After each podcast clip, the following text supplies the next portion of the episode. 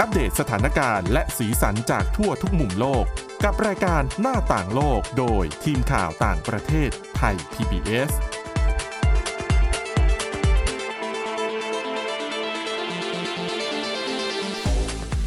สวัสดีค่ะ สวัสดีค่ะ ค่ะ วันนี้พบกับหน้าต่างโลกนะคะ กับคุณสาวรักษ์จากวิวัฒนากุล และดิฉันจีราชาตาเอี่ยมรัศมีนะคะ ก็มาดูความเคลื่อนไหวต่างๆ ที่เกิดขึ้นในโลกเราวันนี้มีเรื่องน่าสนใจหลายอย่างเลยนะคอป28 เป้าหมายเพื่อที่จะดำเนินการในเรื่องของการจัดการกับการเปลี่ยนแปลงสภาพภูมิอากาศ ก็ดำเนินมาเริ่มต้นกันมาตั้งแต่ สิ้นเดือนพฤศจิกายนและแล้วก็ จะสิ้นสุดวันที่ 12 ธันวาคม มีหลายเรื่องหลายประเด็นที่น่าจะพูดถึงนะคะ ที่มันจะเป็นผลที่เนื่องมาจากการเพิ่มขึ้นของสภาพอากาศ เดี๋ยววันนี้เราจะมาคุยกันในเรื่องนี้ด้วย แล้วก็ใครที่จะไปท่องเที่ยวต่างประเทศ เดี๋ยวนี้มันมีบริการแบบว่าคุณคุณไม่ต้องแลกเงินถือเงินสดไปแล้วอะหรือว่าไม่ต้องใช้แต่แค่บัตรเครดิตอย่างเดียวละค่ะ มันมีดิจิ t a ลวอลเล็ตมันจะมีการ์ดที่จะเป็นแลกเงิน ไว้ในบัตร แล้วก็เอาไปใช้จ่ายที่ต่างประเทศได้เลยแล้วเรทมันก็จะดีกว่าเวลาคุณแลกเงินธรรมดาทั่วไปหรือว่าแลกเงินกับธนาคารซะอีกนะคะ อันนี้ก็จะมีข้อควรระวังอยู่เหมือนกันค่ะคือสะดวกสบายแต่มันมีความเสี่ยงด้วยเหมือนกัน เดี๋ยววันนี้ไปดู เรื่องดราม่าที่เกิดขึ้นจากการทำอาหาร เดี๋ยวคุณสวรักษ์จะเล่าให้ฟัง ซึ่งดิฉันก็งงอยู่เหมือนกันว่าอืมทำอีท่าไหนทำไมมันถึงเป็นประเด็นให้เกิดการเป็นเสียงวิพากษ์วิจารณ์แล้วมีทัวร์มาลงกันขนาดเดี๋ยวเกินนั้นนิดเดียวนิดเดียวเออก็เป็นพ่อครัวแบบที่มีชื่อเสียงค่ะเขาก็จะทำคลิปก็เมนูที่เขาทำคือคือข้าวผัดไข่ค่ะมันก็ธรรมดามันก็ดูไม่มีอะไร แต่ปรากฏว่าคลิปทำข้าวผัดไข่ของเชฟคนนี้ทำให้เกิดกระแสต่อต้านเขาไปทั่วประเทศจีน ถูกรุมกระหน่ำโจมตีหนัก ถึงขั้นที่เจ้าตัวต้องออกมาบอกว่า เอาละครับ จากนี้ไปผมจะไม่ทำเมนูข้าวผัดไข่โอ้น่าสงสารจังลงคลิปอีกต่อไป เพราะค่ะอะไรเดี๋ยวรอฟังค่ะ ค่ะ แต่ว่าเรามาเริ่มกันด้วยเรื่องหนักๆ แล้วมันก็เกี่ยวพันกับชีวิตของเรามากๆนะคุณผู้ชมอืมสังเกตไหมคือเดี๋ยวนี้เนี่ยบางวันน่ะก็ต้องเปิดแอร์อยู่ที่บ้านเนี่ยปกติบางคนอาจจะแค่แบบเปิดตอนนอน หรือว่าใช่ไม่ได้ร้อนมากก็ไม่ได้เปิดค่ะแต่มันกลายเป็นว่าเดี๋ยวเนี้ย เราเปิดกันค่อนข้างเยอะเยอะมากขึ้นเพราะว่าอุณหภูมิมันร้อน อากาศอืมมันร้อนเราก็รู้สึกอยากจะสบายตัวก็เปิดแอร์กันเต็มที่ค่ะแล้วมันก็กลายเป็นว่ามันก็ยิ่งทำให้สภาพอากาศเนี่ย โลกมันก็ยิ่งร้อนมากขึ้นใช่ไหมคะ เพราะว่าเปิดแอร์มันก็ปล่อยก๊าซเรือนกระจกเพิ่มมากขึ้นด้วย เรื่องนี้เนี่ยก็ทำให้องค์การสหประชาชาติออกมาเตือนเลยนะ บอกว่าตอนนี้เนี่ยการปล่อยก๊าซเรือนกระจกของประเทศอื่น ๆ ถึงแม้ว่าจะให้คำมั่นกันก็ตาม บอกว่าจะพยายามลดการปล่อยก๊าซเรือนกระจกให้มากขึ้นเนี่ย มันก็ไม่ได้ช่วยอะไรเลยค่ะค่ะ โลกอุ่นขึ้นเกือบ 3 องศาเซลเซียสแล้วในศตวรรษนี้ คือนับกันเป็นศตวรรษนะ มันจะเป็นคนละเรื่องกันกับที่เราเคยพูดกันว่าค่ะเปลี่ยนแปลงสูงขึ้นเกิน 2 องศาแล้วมันทำให้เกิดการเปลี่ยนแปลงในแบบที่แบบว่า ไม่สามารถที่จะทำให้ย้อนกลับไปสู่ในจุดที่มันเริ่มต้นการปฏิวัติอุตสาหกรรมอืมแต่การเพิ่มขึ้นเฉลี่ยของอุณหภูมิโลกณขณะนี้เนี่ยมันทำให้ ผ่านไปจนถึงหายนะที่ไม่อาจหวนกลับมาได้ได้แล้วนะคะ แล้วมันก็จะเป็นสิ่งที่เขาเตือนกัน ในช่วงที่ผู้นำทั่วโลกเนี่ย ก็มาพบปักกันในการประชุม COP28 เพื่อเป็นการประชุมด้านสภาพภูมิอากาศประจำปีขององค์การสหประชาชาติ เป้าหมายก็คือจะทำให้การเปลี่ยนแปลงของภูมิอากาศเนี่ย มันไม่เกินระดับ 1.5 องศาเซลเซียสที่เป็นข้อตกลงปารีสให้มันคงอยู่ให้ได้ แต่ปรากฏว่ารายงานใหม่ขององค์การสหประชาชาติที่ออกมาเนี่ยคือไม่ได้เป้าหมายที่มันจะใกล้เคียงกับการปล่อยก๊าซเรือนกระจกที่ตั้งเป้าเอาไว้เลย คือเป้าหมายจะต้องลดลง 42%ให้ได้ภายในปี 2573 เพื่อไม่ให้โลกมันร้อนเกิน 1.5 องศาเซลเซียส แต่ปรากฏว่าทำได้แค่ 14%เท่านั้นจากเป้าหมายลดลง 42% ดังนั้นมันก็กลับกลายเป็นว่าไม่ได้มีการเปลี่ยนแปลงจากความพยายามในรายงานของปีที่ผ่านมาเลย แล้วก็ร้อนกว่าที่คาดการไว้ในปี 2565 อีกต่างหากนะคะ ดังนั้นก็คิดว่าควรจะต้องเร่งทำกันให้ได้ด้วย แล้วทีนี้สิ่งที่มันเกิดขึ้นอย่างหนึ่งที่มันชี้ให้เห็นถึงความสำคัญของการพยายามรักษาไม่ให้อากาศมันร้อนขึ้นเนี่ย มันกลายเป็นว่ามันไปเกี่ยวพันกับเรื่องของการเสียชีวิตของประชาชนโดยตรงด้วยนะ ของพลเมืองโลกโดยตรงด้วยนะค่ะมีข้อมูลออกมาบอกว่า อากาศที่มันร้อนมากขึ้นนะคะมันจะไปส่งผลให้การเสียชีวิตในกลุ่มคนที่มีปัญหาด้านสุขภาพจิตอ่าเพิ่มสูงขึ้นด้วยนะค่ะคือที่ผ่านมาเราอาจจะรู้ว่าพอสภาพอากาศมันเปลี่ยนแปลงไป มันทำให้เกิดการเปลี่ยนแปลงในระบบนิเวศต่าง ๆ นานา มันทำให้โรคบางโรค มันรุนแรงมากขึ้น อันนั้นเป็นการเจ็บป่วยปกติ แต่ทีนี้เนี่ยอุณหภูมิที่มันสูงขึ้นอะมันส่งผลโดยตรงกับคนที่เขามีอาการทางจิต คือมีปัญหาทางสุขภาพจิตกันอยู่แล้ว แล้วทำให้เกิดความเสี่ยงอย่างรุนแรงถึงชีวิต ในกลุ่มคนที่มีอาการไม่ว่าจะเป็นจิตเภท หรือไบโพล่าหรือกระทั่งกลุ่มที่เขามีความวิตกกังวลสูงๆเนี่ยค่ะค่ะเนี่ยมันเป็นภัยคุกคามที่มันเกิดขึ้นแล้ว เขาบอกว่าในช่วงที่มันเกิดเอ่อความร้อนคลื่นความร้อนที่ทำลายสถิติในบริติชโคลัมเบีย ในช่วงเดือนมิถุนายน 2021 เนี่ย ไปเจอมาว่าคนที่เสียชีวิตจากสภาพอากาศสุดขั้วแบบนี้ค่ะ 8%ด้วยกัน เป็นกลุ่มคนที่มีการวินิจฉัยเป็นโรคจิตเภทอืมแล้วก็มีความผิดปกติต่างๆ ด้านสภาพจิต ซึ่งมันไปเพิ่มปัจจัยเสี่ยงมากกว่าคนในกลุ่มอาการอื่น ๆ ด้วย ไม่ว่าจะเป็นกลุ่มโรคไต กลุ่มหลอดเลือดหัวใจ ทางสมาคมจิตแพทย์ นะคะเขาก็ว่าด้วยสุขภาพและสภาวะอากาศ อันนี้คือสมาคมที่เขาออกมาเปิดเผยข้อมูลตัวนี้นะเขาก็บอกว่าถ้าสภาพอากาศมันยังคงเพิ่มขึ้นแบบนี้ค่ะ ผลกระทบมันจะยิ่งรุนแรงมากยิ่งขึ้นด้วย แล้วปัจจัยที่มันไปเชื่อมโยงกันเนี่ย มันก็จะไปเกี่ยวข้อง คืออุณหภูมิที่เพิ่มสูงขึ้น มันจะมีปัจจัยที่ไปเชื่อมโยงกับความพยายามในการฆ่าตัวตาย แล้วการเพิ่มขึ้นของการเข้าถึงของแผนกฉุกเฉิน คือ ของคนที่มีปัญหาสุขภาพจิต แล้วไปเข้าห้องฉุกเฉินมากขึ้น มันไปเชื่อมโยงกับสภาพอากาศที่เพิ่มสูงขึ้นด้วยนะ และยังมีอีกหลาย ๆ การศึกษาเลยค่ะ ที่ไปเจอด้วยว่ามลพิษทางอากาศที่เพิ่มสูงขึ้นอืม PM 2.5 เอ่ยอะไรต่าง ๆ เอ่ยมันก็ไปยิ่งทำให้สถานการณ์มันเลวร้าย เพราะว่ามันจะไปเชื่อมโยงโดยตรงกับความกังวล แล้วก็การเพิ่มความเสี่ยงของการฆ่าตัวตายสาเหตุหลัก มันเป็นเพราะว่าสมองของผู้ป่วยจิตเภทอะค่ะเขาเปราะบางต่อความร้อนสุดขั้วอืมต่อมลพิษทางอากาศ ต่อค่ะความเครียดเพิ่มมากขึ้น มันเป็นส่วนหนึ่งก็เป็นเพราะว่า คือในสมองของเราอ่ะ มันจะมีไฮโปเทอร์ลามัสส่วนหน้า ที่มันจะเป็นเหมือนเทอร์โมมิเตอร์ของอืมร่างกายค่ะค่ะ สมองส่วนนี้เนี่ย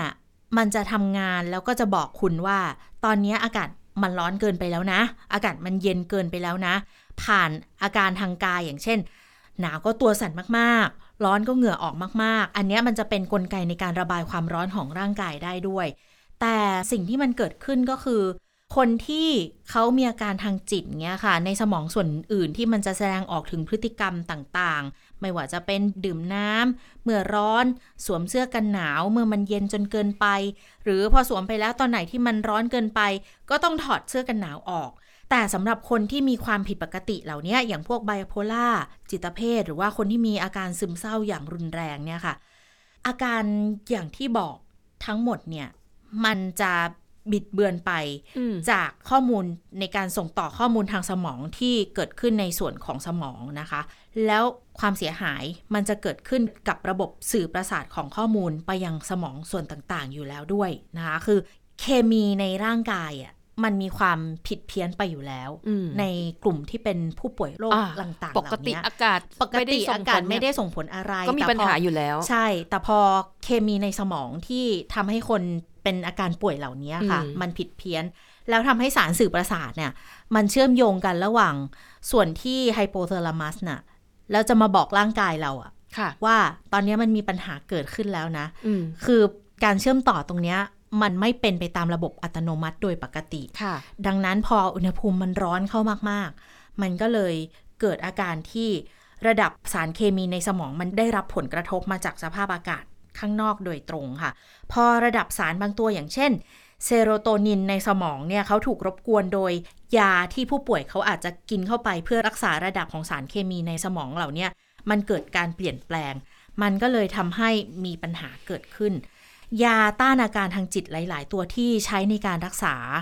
กลุ่มผู้ป่วยจิตเภท กลุ่มผู้ป่วยไบโพล่ากลุ่มผู้ป่วยที่มีอาการวิตกกังวล หรือเกิดภาพหลอนเหล่านี้ค่ะ พอกินเข้าไปปุ๊บ เคมีมันลดลง แล้วมันกลายเป็นว่าพอเคมีที่มันทำให้เกิดอาการเหล่านี้ลดลงปุ๊บ มันดันไปทำให้การสื่อประสาทระหว่างสมองไฮโปเทลามัสที่วัดอุณหภูมิให้ร่างกายเนี่ยอืมเพื่อไปบอกกับการทำงานกลไกต่างๆ ในร่างกาย มันพลอยช้าไปด้วยค่ะมันก็เลยกลายเป็นความเสี่ยงที่ทำให้พวกเขา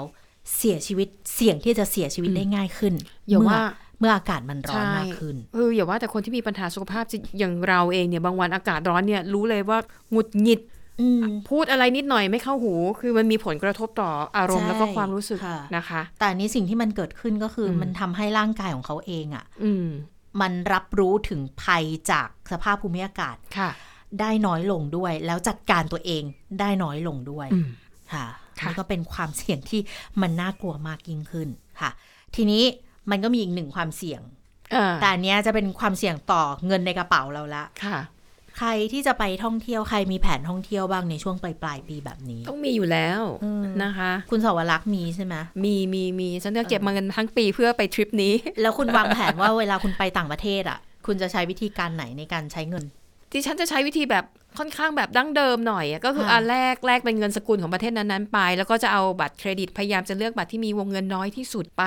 มอันนี้เผื่อในกรณีที่เกิดเอาไปแล้วถูกแฮ็กบัตร หรือว่าบัตรถูกอ่าขโมยข้อมูลความเสียหายอาจจะได้น้อยลงค่ะดิฉันจะใช้เท่านี้ อันเนี้ยจะเป็นแนวคิดของคนรุ่นเก่า เป็น traditional traditional คือเราไม่บอกว่าคนรุ่นเก่าดีกว่า คือคนที่ค่อนข้างจะระแวดระวัง แล้วก็ค่อนข้างจะคุ้นชินกับการใช้จ่ายในแบบเดิมๆ ซึ่งค่ะไม่ใช่เรื่องผิด ใช่ แต่เดี๋ยวนี้มันมีทางเลือกเพิ่มมากขึ้นไงค่ะมันจะมีพวกแบบบัตรที่เป็นบัตร travel card อะค่ะ คือคุณแลกเงินไว้ในบัตร แล้วมันจะได้หลายสกุลเลย คือคุณไม่ต้องไปวิ่งหา คือเหมือนบัตรธเดนาคารบิต ใช่ เป็นบัตรเดบิตอืมแต่ใส่เงินเข้าไปเนี่ย ใส่ได้ทั้งเงินบาท แล้วก็เอาเงินบาทเราเนี่ยไปแลกเป็นสกุลอื่นค่ะๆเก็บไว้ในบัตรได้ แล้วก็ค่าธรรมเนียมมันก็จะค่อนข้างน้อย แล้วก็อัตราแลกเปลี่ยน มันก็จะดีกว่าเวลาเราไปอืมแลกเปลี่ยน กับร้านข้างนอกค่ะหรืออัตราแลกเปลี่ยนที่รูดการ์ดรูดบัตรเครดิตเนี่ยอืมค่าธรรมเนียมแล้วก็อัตราแลกเปลี่ยนที่คิดจากบัตรเครดิตเขาก็จะสูงกว่าเจ้าบัตรพวกเนี้ยแล้วบางส่วนเขาจะทำเป็นดิจิ t a ลวอลเล็ตเอาไว้ด้วยนะคะค่ะมันก็เพิ่มความสะดวกสบายได้มากเลยทีเดียวแหละ แต่ความเสี่ยงมันก็มีเหมือนกัน อันนี้เนี่ยเป็นคำเตือนมาจากผู้เชี่ยวชาญด้านความปลอดภัยของสิงคโปร์ค่ะ เขาก็ออกมาเตือนเหมือนกันบอกว่าไอ้พวกแบบ ดิจิ t a ลวอลเล็ตที่เก็บเงินได้หลาย ๆ สกุลแบบนี้นะ ยกตัวอย่างอย่างเช่น r e v o l u t หรือว่า Utrip Utrip เนี่ยมีให้บริการในประเทศเราด้วยเหมือนกันนะ แต่ว่าส่วนใหญ่ของเราจะไปผูกกับทางธนาคารค่ะที่ให้บริการกันอยู่ด้วยนะคะ แต่เขาไปเจอเอาบอกว่า ตอนนี้เนี่ยมันเกิดเหตุการณ์ที่ค่อนข้างจะเยอะขึ้นเหมือนกันค่ะ ข้อดีของไอ้ดิจิ t a ลวอลเล็ตที่ใช้แลกเปลี่ยนเงินพวกนี้ แล้วได้รับความนิยมเพิ่มมากขึ้น เขาบอกว่าในกลุ่ม millennial ก็คือกลุ่มเด็กๆ ที่เกิดกันตั้งแต่ปี 2000 ขึ้นไปค่ะเขาจะนิยมใช้ ซึ่ง เราพ้นจาก millennial ไง เราก็คืออาจจะถ้า millennial ตอนเนี้ยเอ๊ะชั่งน้ำหนักกันอยู่ ใช่ ถ้าเกิด millennial เนี่ยเท่ากับอายุสูงสุดตอนนี้ก็คือแค่ 23 ปีเออซึ่งนะเขาจะนิยมใช้ แต่เออในกลุ่มที่พ้นมิเลเนียนเขาก็ใช้ด้วยเหมือนกัน เพราะค่ะว่ามันค่อนข้างที่จะง่าย อัตราแลกเปลี่ยนมันก็เลทดีกว่าใช้บัตรเครดิตเหล่านี้ไงมหรือค่าธรรมเนียมในการไปใช้ในต่างประเทศอะมันก็อาจจะไม่มีเลยค่ะเพื่อแข่งขันกันเองในกลุ่มบัตร หรือว่าค่าธรรมเนียมมันค่อนข้างน้อยด้วย ดังนั้นเขาก็เลยได้รับความนิยมมาก แต่สิ่งที่มันเกิดขึ้นนะขณะนี้ค่ะ นั่นก็คือว่าบัตรพวกนี้เนี่ยเขาอาจจะมีนโยบายในการรักษาความปลอดภัย น้อยกว่าบรรดาธนาคารที่เขาเป็นธนาคารแบบ traditional bank อ่าเป็นรายใหญ่ ใช่ธนาคารรายใหญ่ ความปลอดภัยในการใช้งานมันค่อนข้างน้อยกว่า สาเหตุก็เพราะว่าธนาคารที่เขาเป็น traditional ทั้งหลายเนี่ยค่ะ หรือว่าบัตรเครดิตที่ออกกับธนาคารเหล่านี้เนี่ยเขาต้องทำตามข้อกำหนด ตามมาตรฐานการเงินแบบเยอะมากอืมนะคะ แล้วทีนี้ถ้าเกิดว่ามันมีปัญหาอะไรขึ้นมาเนี่ยเขาก็จะต้องมีฟีเจอร์ในด้านความปลอดภัยเยอะมากๆ เช่นเดียวกัน แล้วก็การยอมรับเนี่ยเขาจะไปทั่วโลก แต่ทีนี้บรรดา Travel Wallet Travel Card เหล่านี้ค่ะ เขาจะอาจเชื่อมโยงไปกับผู้บริการในลักษณะของบุคคลที่ 3 ซึ่งมาตรฐานด้านความปลอดภัย หรืออัตราแลกเปลี่ยนใด ๆ เนี่ยเขาอาจจะดีก็จริง แต่มาตรการข้อกำหนดต่างๆ ที่เกี่ยวข้องในเรื่องของความปลอดภัยต่างๆ เนี่ยเขาอาจจะมีแต่ไม่เท่าแบงก์อืมโดยเฉพาะเมื่อไปเกี่ยวกับเรื่องของการโอนเงินที่มันเกิดมาจากการหลอกลวงทั้งหลายค่ะหรือว่าการขโมยเงินออกจาก wallet อะค่ะ ธนาคารเนี่ยเขาจะมีมาตรการในการป้องกันดูแลลูกค้าดีกว่าอยู่แล้ว แล้วระบบในการให้บริการในการปกป้องลูกค้า เขาจะดีกว่ามากๆ ยกตัวอย่างสมมุติคุณสวรักษ์เอาบัตรเครดิต อ่าค่ะ ไปใช้ซื้อสินค้าบริการทางอินเทอร์เน็ตค่ะ แล้ววันดีคืนดีปรากฏว่าข้อมูลของคุณอะ มันก็รั่วไหลออกไปมันรั่วไหลออกไป แล้วอาจจะมีคนมาทดสอบระบบ อย่างเช่นว่า ลองตัดเงินดูซิอืมค่ะหนึ่งดอลลาร์ ถ้าค่ะตัดได้ทำ transaction ทำการโอนเรื่องนี้ได้เนี่ยเขาอาจจะเอาไปใช้ในวงเงินที่มันมากขึ้น หรือว่าอืมไปซื้อสินค้าบริการต่างๆ ที่เราอาจจะไม่รู้ตัวค่ะแล้วธนาคารอาจจะเป็นคนแจ้งคุณมาเลยก็ได้ว่าอืมตอนนี้เนี่ยมันคุณตัดเงินไปมีตุการณ์หนึ่งเหรียญแบบนี้นะค่ะเกิดขึ้นนะ คุณได้ใช้บริการนี้ ผ่านเว็บไซต์นี้ หรืออมเอาไปใช้ในประเทศนี้หรือเปล่าค่ะดิฉันน่ะได้รับการโทรแจ้งแบบเนี้ยมาอย่างน้อยสองสาครั้งอ๋อแสดงว่าคุณเคยมีความพยาใช่ยาม เคยมีความพยายามคือง่ายๆว่าข้อมูลบัตรของดิฉันน่ะมันรั่วไปแล้วแหละ ค่ะ เออ แล้วก็มีผูกแอปไว้ด้วย แล้วแอปมันก็เด้งเตือนด้วยนะ ว่าอ่ามัมันมีแบบนี้นะเกิดค่ะขึ้น แต่ว่าพอเราได้รับแจ้งจากธนาคารมาแล้วไง แล้วเขาก็แนะนำแบบเปลี่ยนบัตรใหม่ค่ะ ก็ยกเลิกไปเลย ยกเลิกบัตรนั้นไปเลย แต่แอปอะมันยังผูกอยู่ แล้วมันก็มีความพยายามทดสอบระบบแบบเนี้ยอืมมาอยู่แอปมันก็เด้งแจ้งเตือนมา เพราะว่าชื่อเรามันยังไอ้บัตรเนี้ยหมายเลขเนี้ยมันยังคงผูกเป็นชื่อเราอยู่อ่าไงเข้าใจแอปมันก็ยังเด้งเตือนมาอยู่ แต่แปลว่าไอ้ที่มันถูกหักไปหนึ่งเหรียญสองเหรียญคุณแต่เสียไหม ไม่เสีย ธนาคารไม่ต้องเขาดูแลรับผิชอบเพราะธนาคารเขามีระบบในการป้องกันดูแลอ่าเนี่ยคือแล้วเขาค่ะมีเรื่องน่าจะเป็นเกี่ยวข้องกับประกันวงเงินของเขาเองอยู่แล้วด้วย แต่ บัตรเหล่านี้อาจจะไม่มีเขาไปเจอเคสคนหนึ่งค่ะ ก็คือชาวสิงคโปร์เขาก็เล่าให้กับผู้สื่อข่าวของทาง Straight Time สิงคโปร์ฟังเขาบอกว่า เนี่ยเขาไปเจอการทำธุรกรรมแบบที่เขาไม่ได้รู้เรื่องเลย การ์ดของเขาอะมีเงิน US อยู่ในนั้นด้วย แล้วปรากฏว่าเขาไปเจอการทำธุรกรรมแบบที่เขาไม่ได้รู้เนื้อรู้ตัวนะ โดนหักเงินไปประมาณ US ดอลลาร์คือพันกว่าเหรียญเลยอะทั้ง US แล้วก็ไปหักเงินเคนยาด้วยซึ่งอ๋อเขาไม่ได้ค่ะทำอยู่แล้วไง แต่เขาอาจจะมีเงินที่เป็นเงินสิงคโปร์อะเก็บอยู่ในบัตรนี้ค่ะแล้วไปโดนหักเป็นเงินดอลลาร์แล้วเขาไม่ได้ทำแล้วเขาไม่ได้ไปเคนยาด้วยในช่วงเวลาที่มีการทำ transaction นั้นเกิดขึ้นค่ะที่สำคัญคือเขาไม่ได้รับการแจ้งเตือนเลย ตอนที่มีการโอนเงินในลักษณะดังกล่าวเกิดค่ะขึ้น